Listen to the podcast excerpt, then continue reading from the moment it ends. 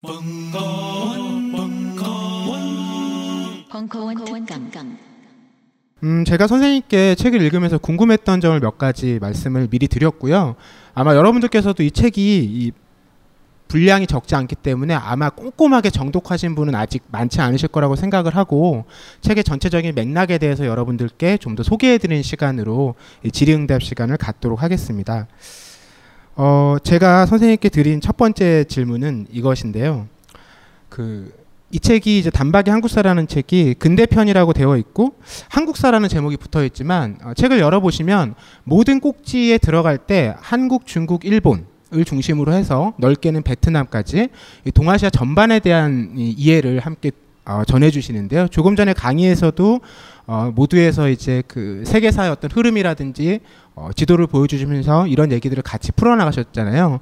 책도 그런 방식으로 구성이 되어 있습니다. 그래서 한국사라고 되어 있지만 실제로는 동아시아 근대사를 읽는 듯한 느낌이 드는데요. 이 동아시아사라는 게그몇년 전부터 한국사를 이해할 때 중요한 키워드가 되고 있잖아요. 이제 고등학교 교과 과정에도 들어가고 있고요. 그래서 새롭게 이제 역사를 이해하는 관점으로 우리에게 제시가 되고 있는 것 같은데요. 그런 어떤 흐름이나 맥락에 대해서 선생님께서 조금 더 보충 설명해 주시면 좋겠어요.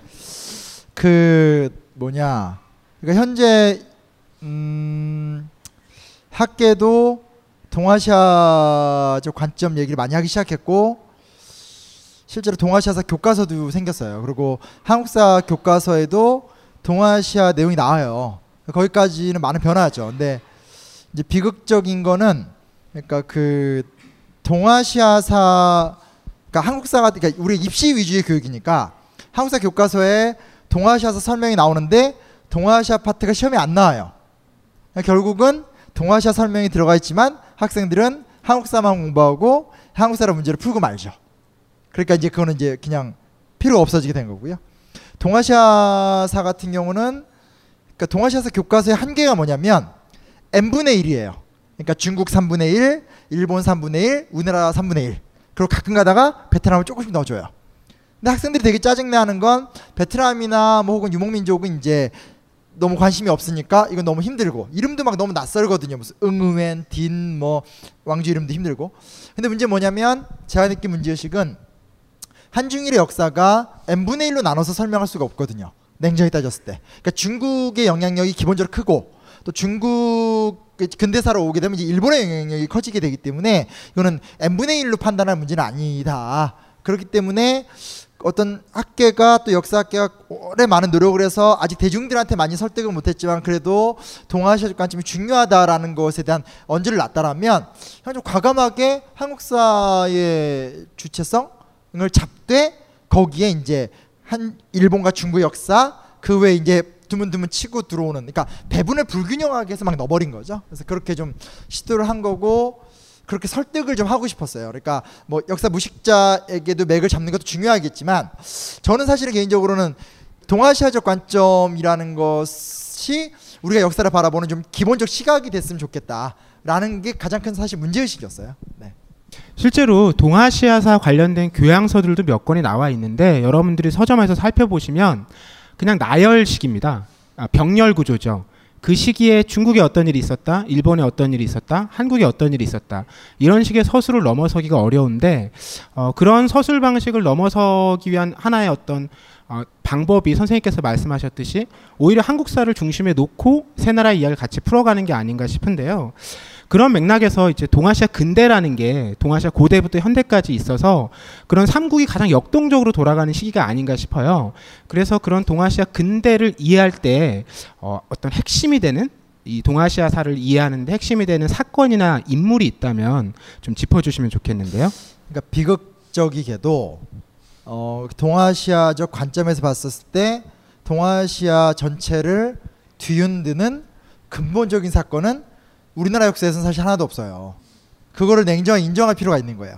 그 얘기를 한다고 해서 부끄러운 것도 아니고 우리가 역사의 전면의 주인공으로 못 썼다고 해서 뭐 지금 우리가 뭐 미국처럼 세계 넘버원 국가가 아니다고 해서 불편함 없잖아요. 그렇죠? 근데 이제 좀 그래요. 그래서 그냥 인정했으면 좋을 것 같고요. 어디됐건 뭐 유명한 이야기긴 한데 첫 번째 메이지 유신이죠. 그러니까 왜 하필 유독 전 세계에서 비서구 국가들을 제외하고 유일하게 근대화가 된 나라가 일본인가? 좀, 좀 속상한데 어쨌건 일본이란 나라가 유일하게 비서구 국가 중에서 근대화에 성공하면서 역사에 전혀 새로운 변수가 생겼죠.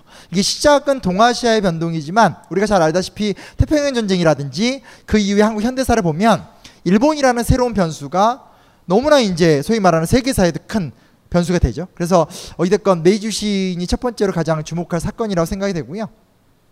저평가가 된 사건은 사실은 신해혁명이에요. 저는 그렇게 생각해요. 왜냐면 우리가 우리나라에 있는 어떤 교과서에서도 대한민국 임시정부가 수립이 될 때 우리가 임시정부의 임시헌법의 제 1항이 대한민국 민주공화국이다라는 거잖아요. 근데 대한민국은 민주공화국이다라고 하는 어떤 그러니까 민주공화정이 모토가 됐다라는 데 있어서 가장 강렬한 사건이고 어떤 우리나라 독립운동가들의 이렇게 insight를 줬던 건 사실 신혁명이거든요. 그리고 신규식 같은 우리나라의 초기 임시정부를 이끌던 법무부 장관 이런 분들은 실제로 신혁명에 참여해서 순원이라든지 중국의 혁명가들과 함께 이 어떤 민주공화정을 이루어 나갔던 사람이에요. 나중에 가더라도 뭐 단박에 한국사에서 까지 그 얘기까지 다 못했지만 뭐 광복군 멤버라든지 굉장히 많은 어떤 임시정부나 독립운동가들이 중국과 연합을 해서 그 속에서 굉장히 많은 상상력을 얻었기 때문에 그 얻은 거에 비해서는 사실은 신해혁명이 별로 이렇게 관심이 못 받죠. 근데 어쨌든 신해혁명이라는 사건은 동아시아에서 민주공화정이 가능하다.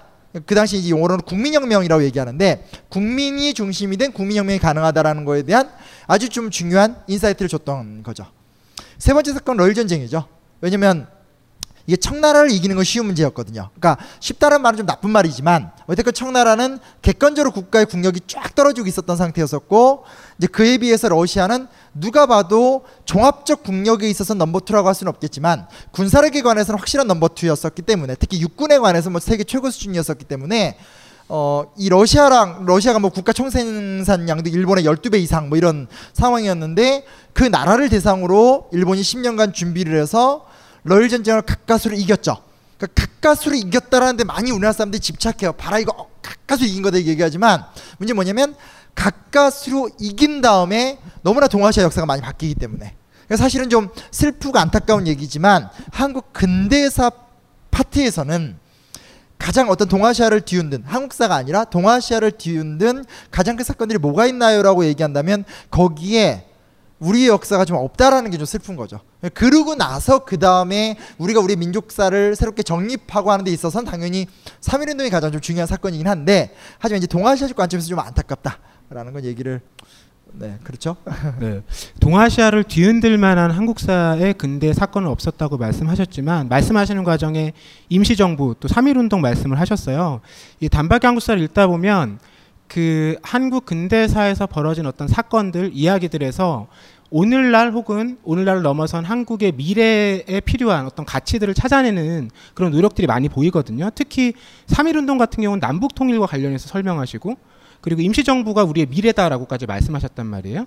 그걸 이어서 좀 더 설명해 주시면 좋지 않을까 싶어요. 네, 그러니까 음, 그러니까 음, 임시정부주의자는 아닌 것 같아요. 저도 그러니까 우리가 절대로 미, 그러니까 이게 있죠. 그러니까 사실 얼마 전에 그것 때문에 어떤 기자 말 조심해야 될 것 같아요. 제가 그러니까 제가 모르는 그러니까 이걸 있잖아요. 이렇게 약간 팔로워가 늘어나면서 저는 이분을 모르는데 이분이 저를 아는 거예요. 그래서 저는 이분의 글을 안 받아보고 있는데 이분은 제 글을 받아보고 있는데 알고 보니까 이분이 기자예요. 이분이 글을 썼어요. 근데 제가 우연히 그 기사를 보고 너무나 편안하게 제 페이스북에 공유를 하면서 막 씹었어요. 아 이게 다다다 씹었어요.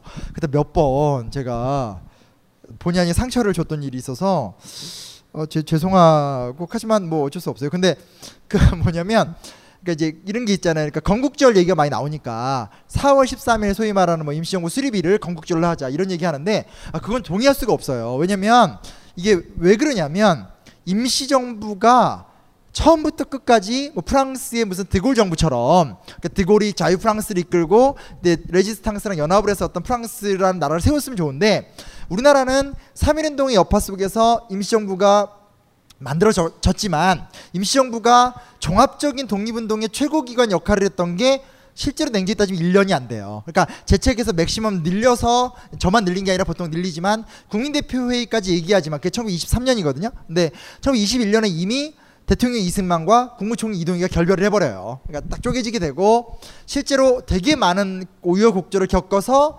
독립운동 전체를 가장 그래도 포괄하는 어떤 기관이 됐었을 때가 다시 1941년이 되니까 그러니까 도, 임시정부는 우리나라 독립운동 역사의 가장 큰 사건이긴 하지만 독립운동사 전체를 대표하고 임시정부의 수립일 자체가 건국절이 된다라고 얘기하기는 좀 힘들어요. 그거는 그렇게 얘기하는 학자들은 사실 없어요. 저도 동의하지가 않고. 그래서 어떤 그리고 사실은 우리나라가 지금 현재 아홉 번 헌법을 바꿨는데 어, 그 우리나라 헌법도 사실은 아홉 번 바뀌는 동안 계속 3일 기미 독립 정신만 얘기했거든요. 그러니까 임시 정부를 넣은 건 현재 쓰는 87년 민주법에만 넣은 거지 그 전에는 계속 3일 기미 독립 정신으로라고만 얘기를 한 거예요. 왜냐면 3일 운동이라는 그 역동적 포괄성이 있고 그중에 가장 대표적인 게 임시 정부가 맞긴 하지만 그래도 임시정부가 완벽하게 우리나라 독립운동을 다 했다라고 얘기를 할 수가 없어요.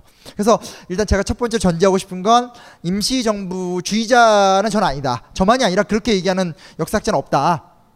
근데 왜 임시정부가 우리의 미래다라고 굳이 얘기를 한다면 임시정부가 시작될 때 어디됐건 우리 역사에서 전무후무하게 3.1운동이 터졌고 일제 경찰 추산으로만 250만에서 300만이거든요. 그러니까 실제로 한 4, 500만 명 정도 나와서 만세시를 할수 사람 다 나왔다는 얘기예요.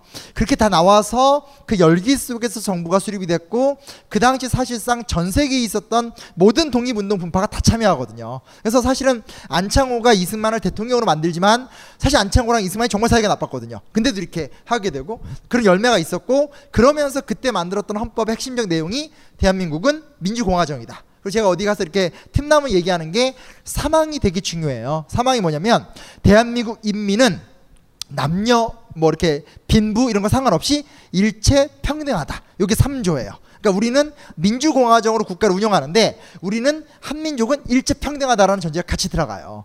그랬다가 숱한 우여곡절을 겪은 다음에 40년에 우리가 임시정부를 만들어서 이제 만들게 된 게 대한민국 건국강령이라는 것이 나타나게 되는데 제가 단언컨대 요즘 우리가 이제 뭐 얼마 전에 제가 사회도 봤던 한홍구 선생님도 이제 재헌헌법 얘기 되게 많이 하시고 많은 분들이 우리나라 최초 헌법이 지금 헌법보다 훨씬 좋다 이런 얘기 많이 하잖아요.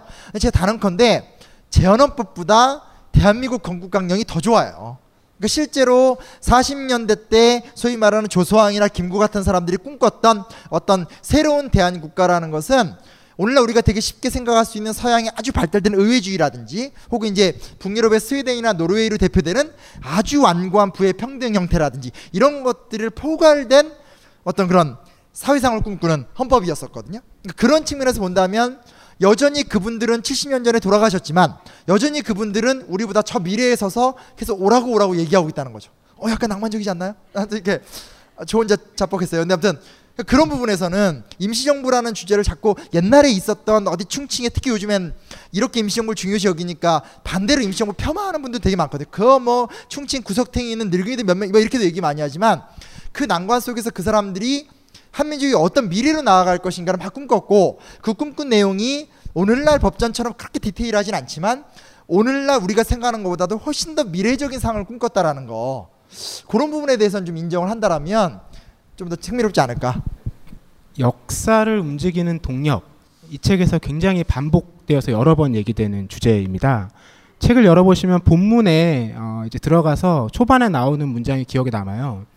중국의 역사적 동력은 밀란이었다라고 본인이 말씀을 하시고 조금 전에 또 수업을 들어보니까 수업 말미에 어 민중은 없었다, 민중은 없다라는 표현을 또 하셨어요. 이게 연관된다는 느낌을 받는데 그 역사를 움직이는 동력 중국에 대해서는 밀란이라고 어, 정확하게 표기를 하셨잖아요. 그러면 한국 근대사를 봤을 때 한국사의 어떤 역사적 동력은 무엇이라고 볼 수 있을까요?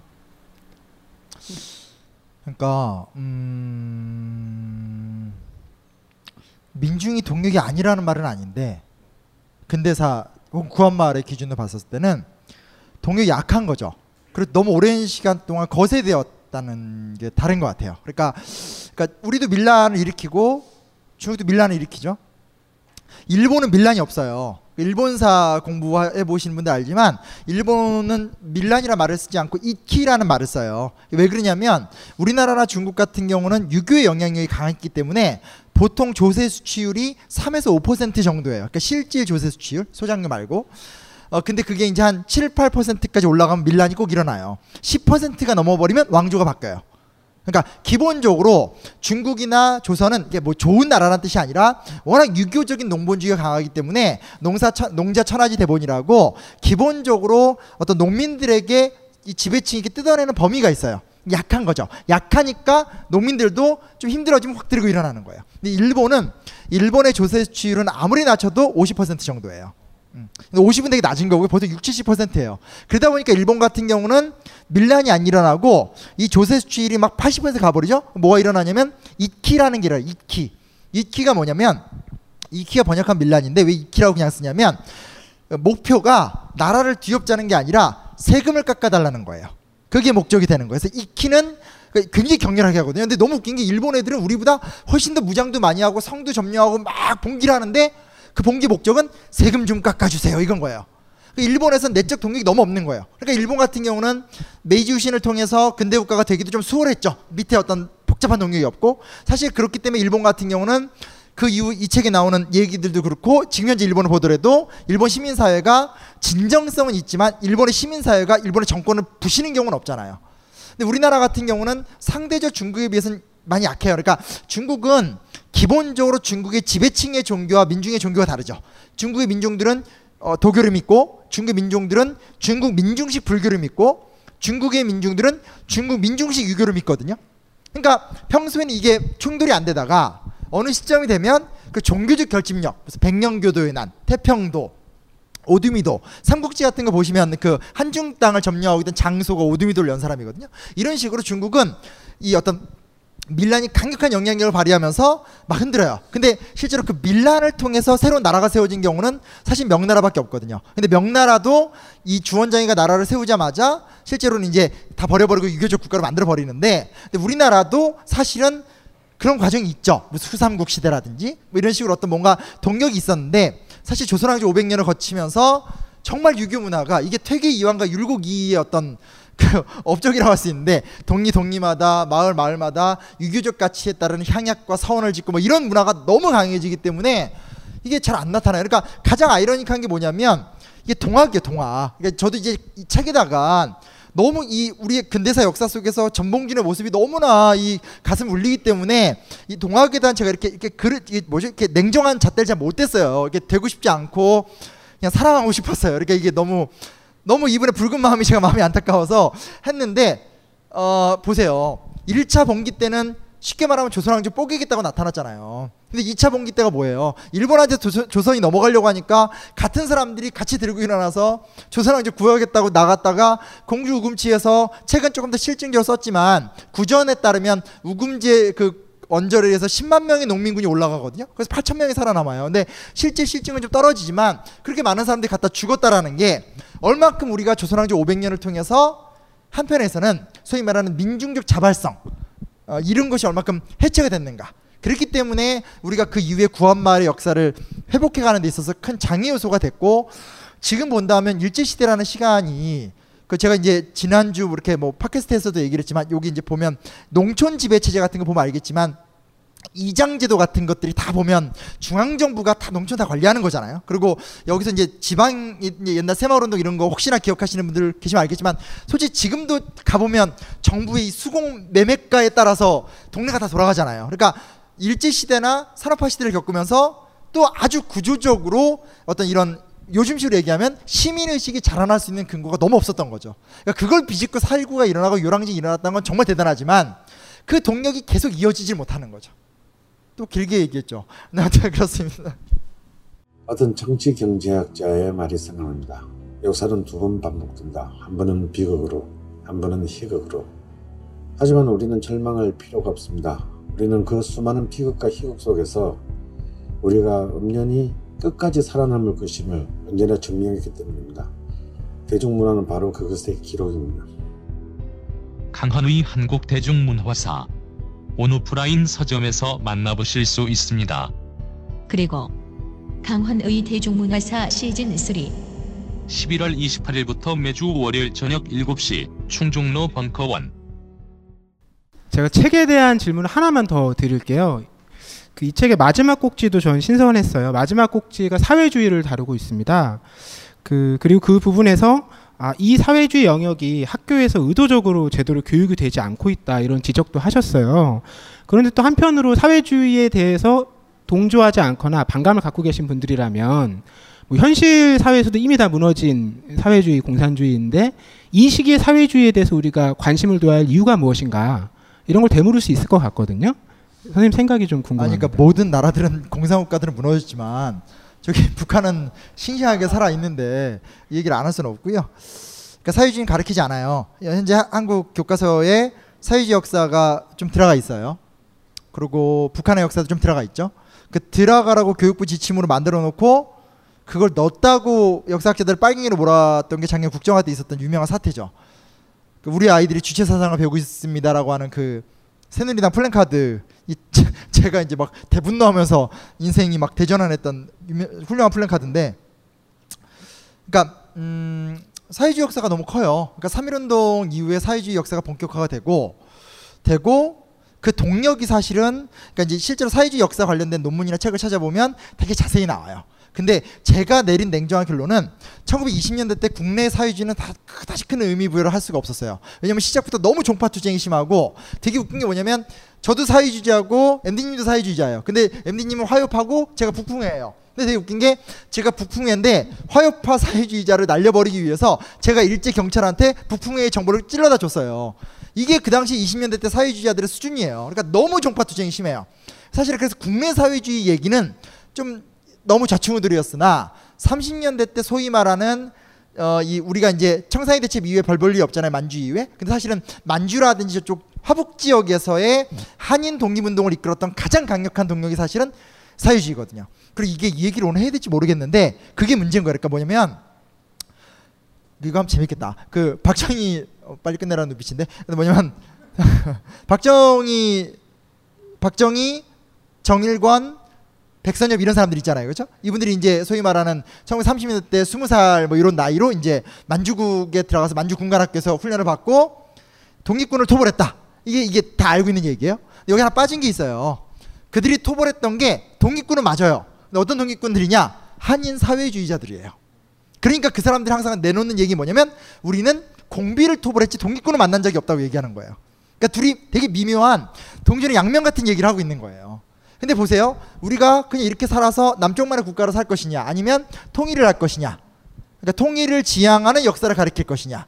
그리고 뭐 그것도 현실적 과제고 또 반대편에서 과거 역사를 냉정하게 살펴봤었을 때 실제로 사회주의의 독립운동 역사가 사회주의 역사가 우리 민족주의 역사 못지않은 과정이 있었고 사실 더 강했던 시점들도 있고 그렇다면 그 얘기를 냉정하게 하고 어, 소통하고 만들어 나간다라는 것이 역사가로서는 기본적으로 사실을 수호해야 되는 의무를 지키는 것이고 어, 우리가 우리 미래를 더욱더 평화롭게 만들고 우리가 더 대단한 나라로 나가기 위한 도구로서도 사회주의에 대한 얘기를 해야 되지 않을까요? 근데 이게 아무튼 이 교과서가 바뀌기 전까지는 근현대사라는 교과가 있었을 때는 교과서에는 좀 있었어요. 근데 그때도 애들이 보는 수능이나 입시 문제에선 사회주의 문제는 또 출제를 안 했어요. 그러니까 여- 여전히 넘지 못하는 벽이죠. 예, 벽이고 저도 뭐 지금 그 벽을 다 깨겠다는 얘기는 아니고요. 하나하나의 지추들을 만들고 싶은 거죠. 교과서 이야기가 나왔으니까 좀 책에서 빠져나오면서 그 한국사 교과서 국정화 논- 논란 1년 전에 있었잖아요. 지난 10월이었거든요. 아마 진중권 선생에게 디워 사건이 있었다면 심용환 선생님에게는 한국사 교과서 국정화 논란이 있지 않았나. 처음 웃기려고 한번 해봤는데 저도 역시 실패했네요. 그렇죠. 오늘 잘 안 돼. 어, 오늘 쉽지가 뭐 않네요. 뭔가 네. 분위기가 네. 힘들어요. 이게 좀 이상해요. 예. 이렇게까지 이르지 않는데. 이게 만 1년이 지나면서 지금 사실 어떻게 진행되고 있는지 거의 이후에 이야기들이 안 되고 있어요. 네. 좀 그간의 상황들이나 어, 지금 바라보고 계신 이 관점 이런 것들 조금 더 들려주시면 좋겠어요. 아니 간단합니다. 그 저기 한 달 반 있다가 한 달 반도 안 남았죠. 국정교과서 나와요. 예, 그거는 뭐 막을 수가 없어요. 11월 첫째 주, 둘째 주 아직 날짜가 정해지진 않았는데 기본적인 고시 절차가 11월 첫째 주인가 둘째 주인가 그래요. 그래서 그날 나올 거예요. 나올 거고 어, 나오는 날 놀랍게도 지필자와 지필 기준이 같이 공개가 되는 사상 초유의 사건이 일어나게 돼요. 이게 1972년 유신 때도 지필자 지필 기준을 공개하고 국정교과서를 만들었었는데 사상 초유로 책이 발간되는 날 지필자 지필 기준이 같이 나오는 더 충격적인 건 그게 국정교과서기 때문에 이거죠. 그러니까 제목만 알고 있고 배우도 스토리도 모르는데 모두가 다 봐야 되는. 그게 11월 달에 무조건 나와요. 이거는 전혀 변동 사항이 없고요. 더 비극적인 것은 정권 교체가 된다고 가정을 하더라도 보통 교과서 만드는 고시 절차나 과정이 있거든요. 그걸 다 따져보면 2019년이나 2020년은 돼야지 교과서가 정상화가 될 거예요. 어, 이 얘기를 안 하죠, 다들. 왜냐면 이 얘기를 불편하고. 그러니까 지금 좀 되게 짜증나는 게 뭐냐면 국회에서 모여서 무슨 그 국정 교과서 반대하는 법 같은 거 이렇게 야당에서 통과시키고 끝이잖아요. 아무 소식이 없잖아요. 왜냐면 자기들도 다 알고 있어요. 제가 다 확인해 봤어요. 그, 그 이렇게 하면서 다 물어보고 하니까 자기들이 이걸 확인하지만 안 된다는 걸 이미 다 알고 있었어요. 근데 시민들 앞에서 뭔가 보여줘야 되니까 그 입법 발의를 했고 지금 사실은 그 누구도 아무도 국정교과서 얘기를 안 하고 있잖아요. 11월 달에 나와요. 11월 달에 나오고 어, 수정을 한 다음에 내년 3월부터 교과서 중고등학교 교과서가 우리 자녀들 손에 쫙 가게 돼 있어요. 어, 그리고 유일하게 예측해 볼 수 있는 건 초등학교 국정교과서인데 초등학교 국정교과서 내용을 보면 음, 이게 되게 재밌어요. 우린 지금 우리 사회가 건국절 논쟁, 국부 이승만 이런 거 되게 세잖아요. 근데 초등학교 국정교과서 보면 정말 충격적인 게 놀랍게도 이승만을 버렸어요. 거기 뭐라고 나와 있냐면요. 이승만은 독재 정권이라 딱 써 있어요. 어 깜짝 놀랐어요. 어 이런 이런 훌륭한 국정교과서가 어 한 번 웃겼다. 근데 아무튼 그랬는데 그 다음은 뭐라고 나와 있냐면 이승만은 독재 정권인데 박정희는 장기 집권이라고만 나와요. 무슨 의도인지 아시죠? 그러니까 결국 이분들이 하고 싶은 얘기는 냉정히 따지면 건국절도 아니고 이승만 미화도 아니에요.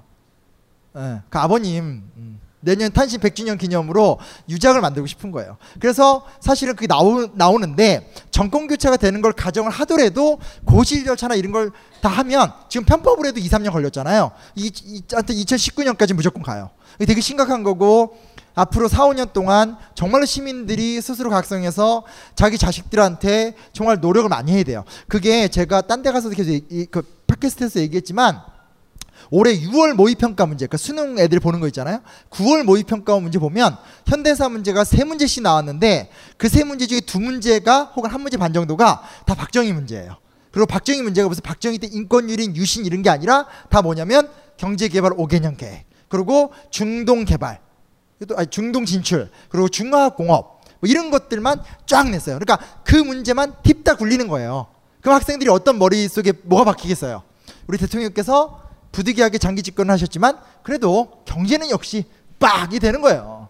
이렇게 되게 조직적으로 진행이 되고 있는데 현실적으로 막을 수 있는 방법은 전혀 없어요. 그러니까 유일한 길은 시민들이 스스로 각성하고 시민들이 내구성을 기르면서 우리의 것을 만들어 가야 되는 거고 사람들이 되게 쉽게 생각하는 게 그러면 대통령 바꾸면 되겠지라고 얘기하지만 대통령 바뀌고 나서 이 국정교과서를 건들려고 하면 또 지금 현재 이분들이 굉장히 난리를 칠 거예요. 그 과정이라는 것이 또 보통 일은 아닐 거예요. 우리 사회에서 야당이 난리치는 것과 여당이 난리치는 게 영역이 다르잖아요. 그렇죠? 그래서 정말 쉽지 않은 과정을 가고 있고 만약에 이게 정말로 정권 교체가 안 되면 그럼 어떡하죠? 그건 정말 너무너무 좀 속상하게 되는. 그래서 이 얘기를 너무 다들 안 하시는데 에, 저는 합니다. 이게 사실이에요. 네, 제가 준비한 질문들은 이제 함께 이야기를 충분히 나누었고요. 어, 청중 분들께 그 선생님께 질문하시거나 또는 뭐 의견 전해주시고 싶으시면 어, 자유롭게 말씀 나눌 시간을 드리겠습니다. 손을 들어주시면 네, 국정교과서에 대응해서 역사학에서 무슨 다른 교과서스러운 걸 만드는 걸로 언뜻 들은 것 같거든요. 어떤 대응을 하고 계시는지 궁금해요. 아 그거는 이제 그 전국 전북 교육청이 중심이 돼서 대한교과서를 만들고 있어요. 근데 원래 계획보다는 1년 더 늦어지기 때문에 어떤 내년 말 정도로 예상을 하고 있다고 하고 있고요. 근데 그 위법이에요. 그러니까 그 인정 교과서거든요. 그러니까 지방자치, 그러니까 국가에서 기준을 주고 만드는 건 검정 교과서고 이제 그 지방자치단체에서 만드는 교과서 인정 교과서라 그래서 그걸 합쳐서 검인정 교과서라고 하는 건데 국정교과서가 통과가 됐기 때문에 어떤 그런 검정교과서나 인정교과서를 제작하는 건 불법이에요. 그리고 그 인정 교과서로 수업을 하는 거는 위법이에요. 에, 그렇기 때문에 전북교육청에서 그걸 만든다고 하더라도 그것을 어, 이 교육현장에 쓸 수 있는 법적 근거는 없어요. 위법이 되기 때문에. 그리고 또 뭐 교육감들에 의해서 교육 자료들을 좀 이렇게 잘 만든다라고 얘기하지만 어, 그것도 그걸 갖 그걸 교육부가 그걸 갖고 들어가서 수업 현장에 적용하면 안 된다라고 하달이 내려오면 그걸 지켜야 돼요. 그 사실은 좀 내년부터 이제 좀 이제 심각한 상황이 좀 되죠. 왜냐면 이 분명히 그것 때문에 수업에 문제가 생길 수도 있고 본보기로라도 이제 이제 뭐지 이렇게 징계 같은 것도 하게 될 거거든요. 그래서 또 그거 이제 맞서 싸우시는 또 이제 선생님들도 계시게 되고 해서 어, 아 이거 음, 예측이 안 돼요. 사실은 근데 아무튼 좀 큰 일이고요. 그리고 큰일이에요. 그리고 사실은 그건 좀 좋은 발상은 저는 아니라고 생각해요. 그게 학교에서도 많이 우려를 했던 거고 저는 그 회의 때 대놓고도 좀 말을 했었었는데 이게 잘못된 교과서예요. 그러면 이게 올바른 교과서다라는 말이잖아요. 그 말은. 그러니까 무슨 얘기냐면 원래 다양한 교과서가 있었어요. 그리고 더 다양해져야 되는 거였죠. 자유발행제로 갔어야 되니까. 근데 이제는 어 요게 문제 있는 교과서가 나오니까 문제 있는 교과서를 해결하기 위한 더 좋은 대안 교과서를 만들자는 거예요.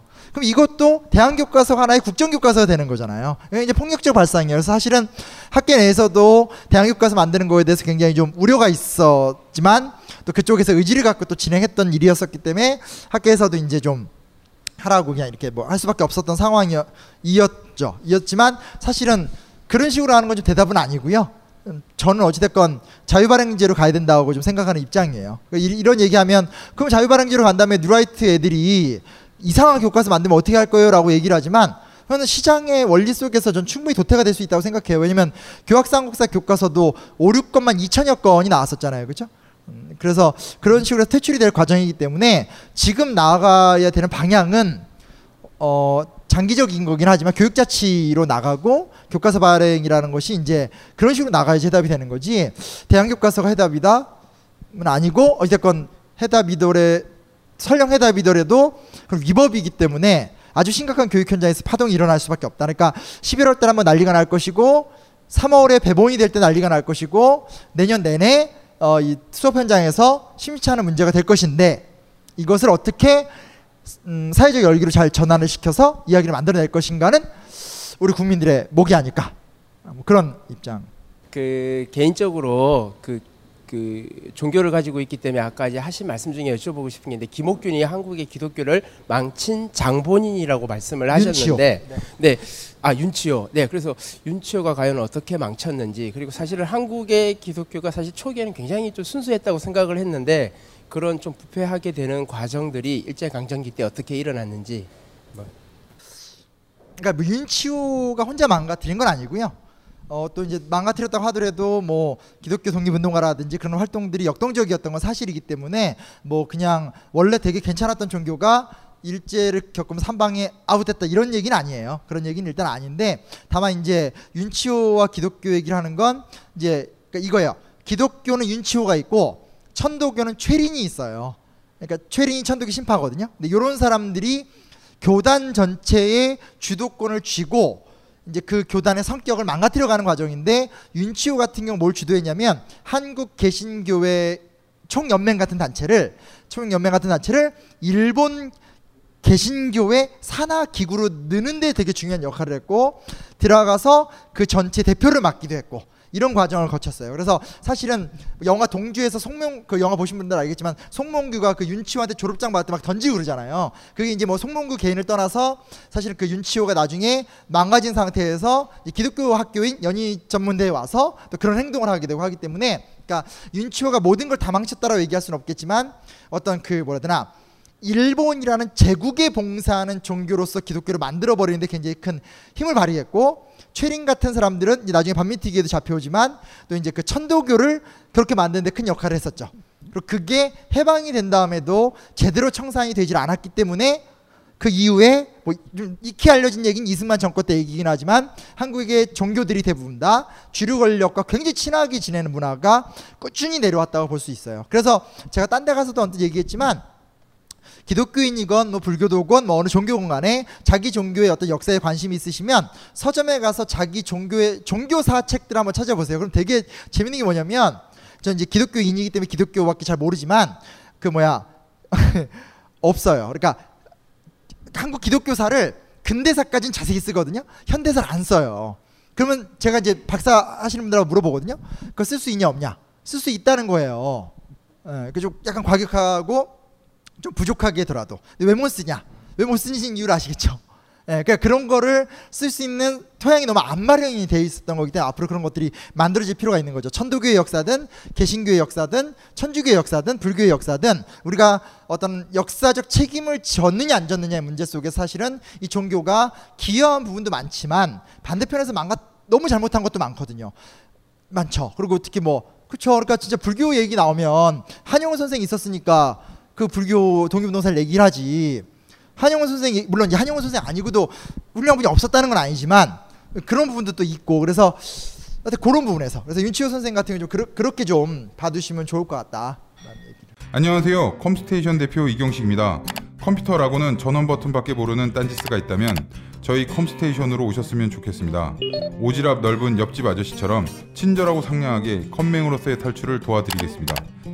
해치거나 물지 않습니다. 간단한 문의 번호 011-892-5568로 연락 주시면 컴맹 탈출 작전 성공 딴지 마켓에 컴스테이션이 있습니다.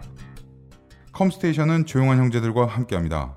네, 오늘 강의 잘 들었고요. 제가 궁금한 거는요. 오늘이 나쁜 역사가 왜 반복되는 거였잖아요. 주제가요. 근데 이제 물론 뭐 우리가 뭐 지리적인 거 뭐 그런 그 외부 세력과의 뭐 얘기도 하셨는데 그 중에 가장 중요한 게 뭐라고 그러면 그걸 나쁜 역사를 반복하지 않게 하기 위해서는 어떤 게 가장 중요하다고 생각하시는지 좀 얘기해 주셨으면 좋겠습니다. 뭐 되게 많은 얘기가 있겠지만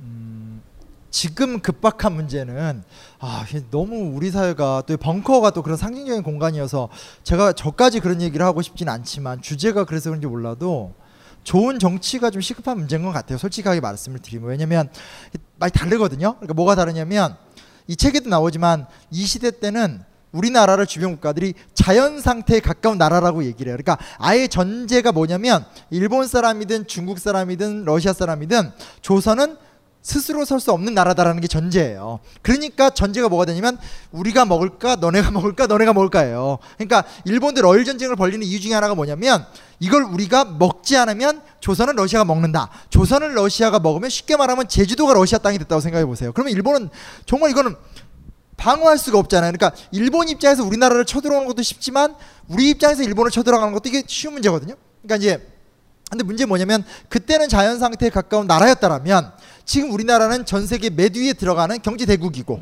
그렇죠? 그리고 사실 어찌됐건 뭐 아베가 어떻게 말하고 뭐라고 말하지만 실제로 우리나라의 내정이나 이런 것들이 외부 세력에 의해서 그렇게 쉽게 흔들리는 나라가 아니거든요. 그리고 이제 옛날 뭐 클린턴 대통령 때나 부시 대통령 때 어떤 대북 관계 같은 것들 처리하는 과정들 같은 것도 책들을 읽어보면 충분히 클린턴을 설득하기도 했고 심지어 부시도 설득하기도 했고 이런 과정을 통해서 우리가 우리의 역사를 만들어가는 모습들이 있었는데 왜 적어도 요 바로 앞에 있는 정권과 지금 정권 속에서 오늘 우리가 하는 모습들이 150년 전 이때 얘기랑 너무 똑같은가라는 것에 대한 가장 즉각적인 모습은 좋은 정치를 못하고 있기 때문에 좋은 정치 지형도가 구성이 안 되어 있기 때문에라는 것은 너무 부정할 수가 없는 것 같아요. 그거는 뭐 전제고, 근데 이제 저 말고도 그런 얘기는 워낙 많이 하시니까 저 이 뭐 벙커라는 공간도 그렇고 여기 이제 뭐 김원 총수님 이런 분들이 많이 하시니까 굳이 저까지 정치를 얘기할 필요가 있을까라는 생각은 들고 그건 첫 번째 전제인 거고 그 다음에 두 번째로 이야기한다라면 예전에 이런 게 있었어요. 그러니까 박원순 지금 서울시장님께서 원래 이제 그 참여연대 사무총장 오래 하셨잖아요. 그리고 사실은 노무현 정부 때 박원순 서울시장님께서 했던 게 뭐냐면 희망 제작소라는 걸 했어요. 기억하시겠지만 이게 뭐였냐면 그 컨셉이 이거예요. 정치는 이제 됐다. 김대중 노무현을 거치면서 확실히 민주화가 됐기 때문에 이거는 롤백이 안 된다. 근데 이제부터 뭐냐? 그럼 기층 새로운 형태 시민운동을 하고 어디됐건 우리 사회가 관료의 층이 두껍고 공무원이라는 것이 갖고 있는 영향이 막강하기 때문에 시민사회의 역량과 공무원의 어떤 그래도 공무원은 또 이렇게 다 맞춰주는 게 있으니까 결합을 해서 새로운 형태의 제3 섹터들을 만들어 나가자 뭐 이런 방향성이었어요. 근데 그게 사실은 박원순 시장만 얘기한 것이 아니라 그 당시 시민운동가들이 보편적으로 얘기를 하던 것들이었고 또 이제 저 같은 경우도 그 당시에 이제 뭐 제 나름대로 무슨 인문학이나 이런 것들의 방향성을 취할 수 있었던 게 저도 김대중 노무현 뭐 그 정권 시대를 기억하면 그때도 문제는 많았죠. 뭐 카드 대란도 있었고 여러 가지 문제도 있었지만 그래도 그때는 제가 어떤 신념이 있었냐면 그냥 가만히 있으면 우리나라가 그래도 점점 좋아지네 이런 게 있었어요. 그러니까 나는 정치 신경 안 쓰고 나는 뭐 인문학이면 인문학 이렇게 어떤 섹터를 열심히 해서 새로운 사회적인 어떤 장을 만들어야 되겠다 이런 좀 관심이 많았었거든요. 결국은 그런 질문은 오지 않을까라는 생각이 들어요. 그러니까 우리가 어떤 식으로 노력을 해서 새로운 좋은 정치 질서를 만들면 그 다음 단계에서 바로 부딪히게 될 수밖에 없는 것은 우리가 어떤 사회적 두께를 가지고 있느냐라는 질문이 되는 것 같아요. 맨날 하는 얘기지만 뭐 우리나라 시민단체들 회원 만 명 넘는 단체 거의 없잖아요. 거의 뭐 8천 명, 9천 명 있으면 되게 많네 이렇게 얘기를 하게 되고 제가 민족문제연구소 놀러 갔는데 박한현 실장님 저한테 야 우리 민족문제연구소는 회원이 14,000 명이야 이걸 너무 자랑스럽게 얘기하는 거예요. 근데 막 이렇게 아시잖아요. 이렇게 막 유럽의 시민단체들 보면 무슨 회원 200만 명, 300만 명 막 이러잖아요. 그렇죠? 그래서 참 그런 부분부터 시작을 해서 우리 사회가 어떤 부분에서는 정치 집중도가 높기 때문에 사회가 빨리빨리 바꿔온 측면도 있지만 그거 말고는 다른 어떤 사회적 자산이 너무 없기 때문에 자꾸 이게 좀 대통령 하나만 잘못 뽑으면 확확 망가지는 모습도 있지 않나. 벨기에 같은 나라는 3년 반 동안 중앙 정부의 대통령이 없었던 적도 있거든요. 그러니까 그 나라의 시스템의 특징 때문인데 3년 반 동안 벨기에의 중앙 정부의 수장이 없는데도 벨기에 나라가 잘 돌아가요. 왜냐면 워낙 지방 자체가 잘 돼 있고 그 사회 갖고 있는 시스템이 좀 갖고 있기 때문에 그래서 그냥 뭐 제일 중요한 건 저도 정치라고는 생각하지만 그것을 위해서 또 노력도 해야 된다고 생각하고 특별히 내년에는 더 열심히 많은 국민들이 정치에 관심을 갖고 새로운 사회를 만들어 가야 된다고 생각하지만 그 다음 이야기 혹은 그 외의 별도의 이야기들에서 우리 시민들 스스로가 각자 역량과 영역을 좀 만들어내는 아 먹고 살기 힘든데 아무튼 어떻게 될까요? 아무튼 그런 가- 고민식이 있습니다. 저도 그래서 역사라는 걸 계속 하고 있고요. 네. 네, 굉장히 큰 질문이죠. 그 시간이 많이 흘러서 이제 정리를 해야 될 것 같은데요. 어, 조금 전에 청중분께서 질문해 주신 것과 연관해서 어, 선생님께 마지막 말씀 부탁드리고 싶어요. 나쁜 역사는 왜 반복되는가? 결국 이건 반복되지 않기 위해서 우리가 어떻게 해야 되는가라는 질문으로 바뀌는데 그 중에 하나가 역사 읽기겠죠. 이런 단박의 한국사를 비롯해서 이런 역사를 읽을 때 어, 그런 방향성에서 우리가 역사를 읽을 때 좀 어떤 태도로 역사를 바라보고 읽으면 좋을지 이런 조언을 좀 들려주시면서 마무리하면 좋겠습니다. 어 글쎄요 제가 쓴 책이고 제 부족함 최선을 다하긴 했는데 또 부족한 면도 많아서 어떻게 느껴질까 잘 모르겠어요. 다만 중요한 건 역사 이야기를 많이 아는 게 아니라 역사 의식을 갖는 거라고 저는 생각해요. 그러니까 역사 대중화 많이 됐죠. 요즘에 나오는 밀정 이런 영화 보더라도 참 보면 놀랐어요. 아 이 정도까지 그래도 다 계산해서 만드는구나. 물론 정말 뭐 뭐 뭐 뭐 이렇게 정말 디테일하게 들어가면 조금 조금씩 다 안 맞는 것들도 있어요. 뭐 예를 들면 막 밀정에서 그 막 김원봉 아니 김원봉이 아니라 제일 아침에 그 김상호 의사 발가락 같은 경우도 원래는 동상 걸려서 2층 건물 도망가다 이렇게 발가락 날아간 건데 한 거지만 그래도 그런 거 하나하나 다 만들어서 이야기를 만드는 거 보면 우리 사회가 진짜 역사 대중화는 진짜 많이 됐다라고 느껴요. 근데 문제 뭐냐? 의식의 대중화는 좀 안 된 것 같아요. 그러니까 자꾸 여전히 역사 얘기하면 계속 많이 외우고 있는 거, 암기하는 거. 그러니까 제가 제일 힘든 게 그거거든요. 팟캐스트 같은 거 할 때는 아무 거 없이 그냥 떠들어요. 그러면 하다 보면 막 1884년인데 1885년이라 얘기할 수도 있고 하면 기가 막히게 댓글에 딱 오거든요. 연도로 틀렸어요. 요걸 틀렸어요. 그리고 역사는 사실 너무 넓고 깊기 때문에 모든 걸 다 할 수도 없고 또 저와 함께하는 게스트들이 얼만큼 대단하신 분들인가를 고려한다면 제가 막 당황스러울 때도 많거든요. 근데 그런 거를 다 공격하세요. 근데 그 문제는 뭐냐면 공격하는 게 나쁘다는 것도 아니고 또 저는 저대로 책임을 져야 되니까 더 열심히 공부를 해야 되겠지만 우리 사회는 여전히 많이 외우고 있고 남들 앞에서 줄줄줄 읊으면 그걸 역사를 잘하는 거라고 생각을 한다는 거죠. 그게 중요한 게 아니라 역사 의식인 것 같아요. 이거 이 책을 읽어서 여기 있는 내용을 다 외우시면 뭐예요? 그것도 책 쓰실 것도 아니고 그렇게 해서 책을 쓰면 그건 제 책 아류적밖에 안 되잖아요. 아무 의미가 없는 과정이에요. 다만 이 책을 통해서 여러분들이 동아시아적 문제의식이라든지 우리의 문제의식을 느끼는 단 하나의 성찰이라도 얻어진다면 그게 되게 중요한 거예요. 그래서 저는 저한테 독서법도 많이 물어보거든요. 근데 전 단언하는 게 저는 지금도 언제나 형광펜을 들고 다니는데 책을 읽을 때 그 책을 전 무조건 책은 사고 읽을 때 그러니까 좀 이게 줄치죠. 왜냐면 저는 사서 줄쳐놓고 꽂아두면 필요할 때 찾으면 되기 때문에. 근데 요즘엔 조금 덜하지만 꼭 했던 작업이 뭐냐면 책 옆에다가 그 이 책의 내용을 내가 외우고 있는 게 중요한 게 아니라 이 책의 챕터에서 내가 뭘 느끼는가를 꼭 써야 될 때 옆에다 무조건 그냥 여기다 그냥 펴서 그냥 써요. 책을 다 읽은 다음에 이렇게 쭈르륵 넘겨보면 제가 쓴 낙서가 보이잖아요. 그러면 요 책을 통해 내가 무슨 성찰을 얻었는가 딱 보이더라고요. 그럼 그건 제가 무조건 외우고 정리하고 서평을 써놓고 꼭 이렇게 하거든요. 그래서 우리에게 중요한 것은 어차피 상황이 이렇게 됐고 자칫 잘못하면 정말 한 20년간 또 국정교과서 시대에 살 수도 있고 한 시대 속에서 어떤 뭐라 하더나 역사 의식 시민적 역사 의식을 갖고 가는 그런 노력들을 좀 해나가야 되지 않을까? 그렇습니다. 네, 오늘 자리를 마치겠고요. 함께 해 주신 여러분 감사드리고요. 앞에서 열띤 강의 말씀 들려주신 심용환 선생님께 박수 부탁드립니다.